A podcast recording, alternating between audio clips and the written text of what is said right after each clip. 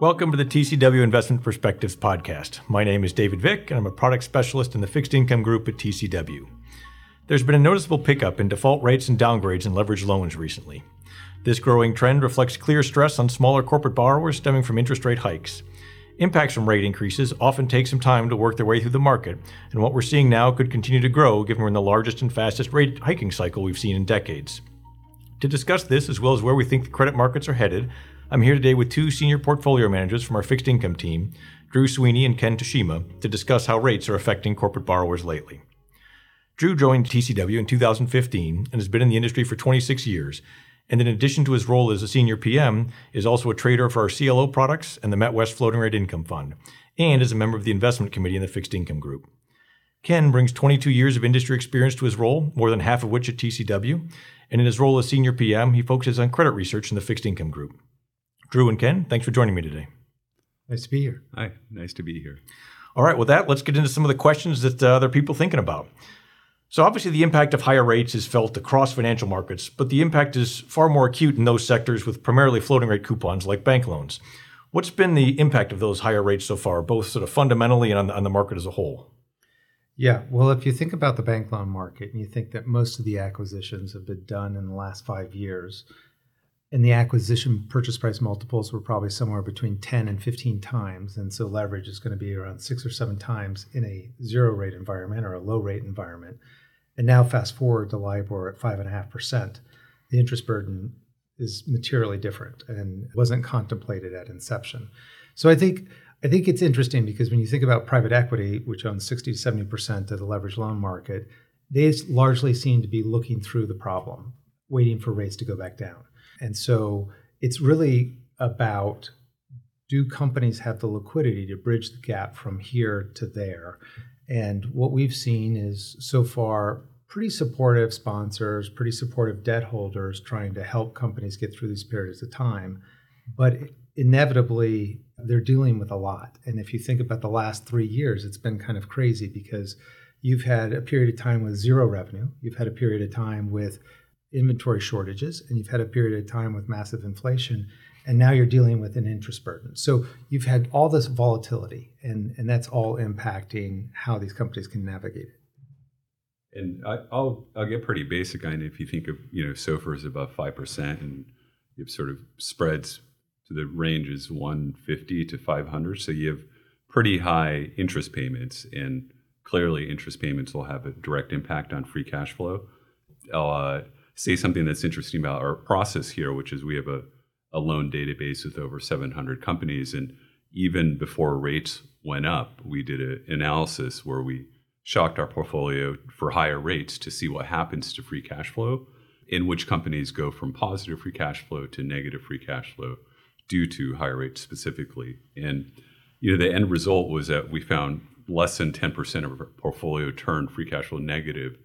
But when we looked at that sort of left tail of the portfolio, a good majority were for intentional reasons, which is these companies also had high capex, so they might have some sort of capex program for fiber, a fiber build out, and the rest of it was sort of a mix of different companies. And if you fast forward today, what you find with higher rates, where there's really pressure, is where you combine the higher rates with some other form of inflation or higher wages, issues like destocking, and th- those are the the combination of those factors is is where you have problems.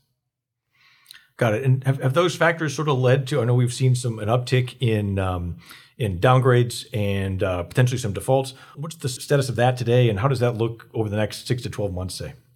Right. So you've got about twelve percent of the bank loan universe that's going to mature before 2026. So that's the most important component. So those companies that have high interest burden, high uh, leverage with nearing maturities, those are at highest risk. And so those companies, the agencies have been pretty adamant about downgrading quickly and, and even when they're performing well have been reluctant to upgrade them. So in terms of the probability of default, we're actually, I think a lot of people walked into this year saying we'd be at 3.5% by year end. We're really still under 2%.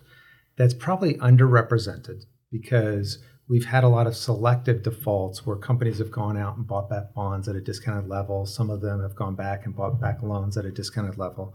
But that's not really calculated in the default rate. So if we look at the true default rate, we're still under 2%. That's likely to go higher next year, but uh, but depending how long this rally that goes on, and depending on how much private equity wants to reinvest in some of these companies to to provide liquidity, will ultimately determine how high the default rate goes. And I, would say on default rates, I mean, they've certainly risen since 2021, but if you look at a longer sort of historical record, they're they're within that breathing range. I mean, sort of, let's say the default rate, depending, there's different methodologies of calculating default rates, but it's in that breathing range of where companies are. And you you do have periods where defaults really spike up, and we're well below that. Like if you look at sort of during the GFC or early 2020, I mean, we're, we're well below those levels. Sure.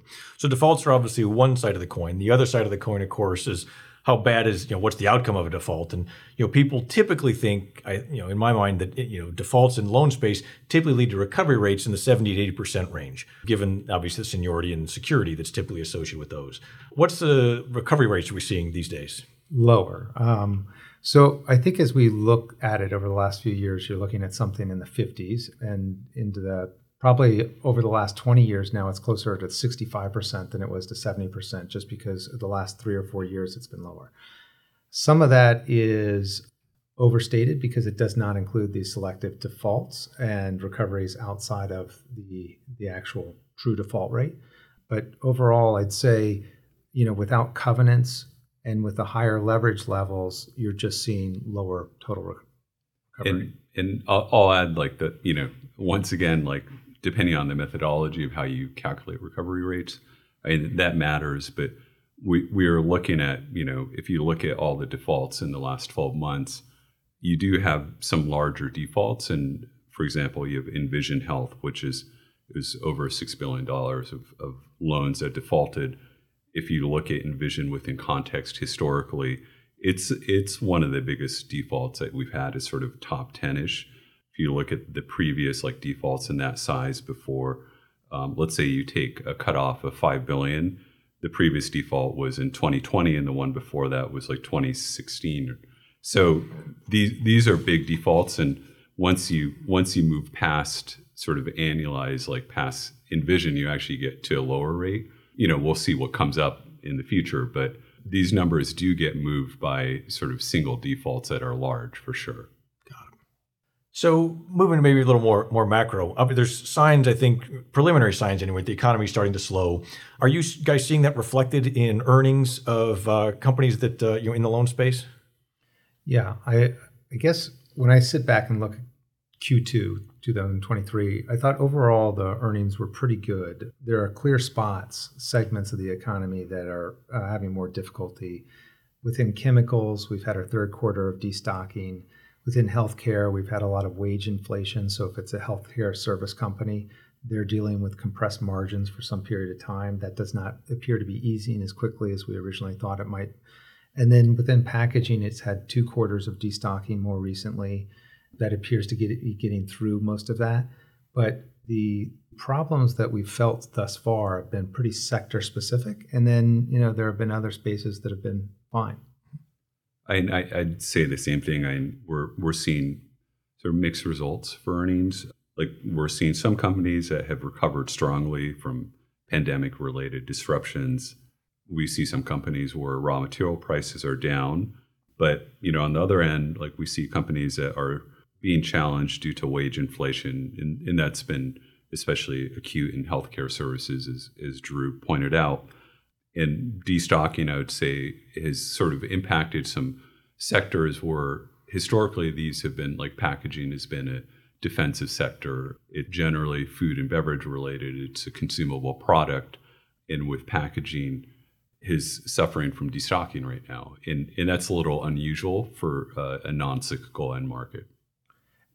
And so this gets back to if you have a nearing maturity and you're in one of those segments and you're very levered, how do you want to deal with it? Does the sponsor come in? Do they provide additional equity to help pay down debt and you relever the balance sheet at something for an interest rate environment that's that's higher and wait for re- true recovery within the space, or do they go ahead and turn over the keys to the lenders and then we'll see where the recoveries are?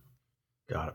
So, talked about you mentioned some of the sectors that maybe are under a little more pressure. Are there places in the market where you're seeing any opportunities that look especially attractive at this point? It's kind of interesting within loans for for two things. One is I throw out food and beverage. We're still seeing very high purchase price multiples in, in these spaces. And so within the loan sector, we have a lot of individual companies that are operating specific brand within food and beverage. And so to the extent that we have episodic volatility in the loan market, we always like to come into those because these these purchase price multiples of these brands continue to be high. I think the other opportunity that's kind of interesting, and we recognized at the beginning of the year, is that the loan market has its own technicals. And those technicals are driven a lot of times by CLO buyers. And CLO buyers cannot own a lot of triple Cs. And that's in part because the documents are, are constructed that way. And so when the agencies are in a period of time like today where they're downgrading a lot of things and then they're downgrading really prospectively and they only upgrade in the rearview mirror. So when you look at that and you say, okay, you've got this building triple C basket, that's often an opportunity to be buying. So at the beginning of the year, the spread dispersion between single Bs and triple Cs was in the 90th percentile going back 20 years. Mm-hmm. And so as we've moved through the year, we've really seen a big rally in the last, you know, particularly three months in these little quality names. Well, Drew, you mentioned CLOs. That's a uh, it's a good point. I mean, you can't really talk about bank loans without talking about the CLO market. What's been uh, what's been happening in the CLO market, and what do you expect over the next you know six to twelve months? Yeah, it's kind of interesting because while we look at the loan market and we look at the broader markets and we worry about recessions and, and things that will come next year, both the loan market and the CLO market rallied significantly during the summer. And so we saw liability spreads compress significantly at the AAA level. And with those liability spreads coming in, it makes the ARB more attractive for equity investors.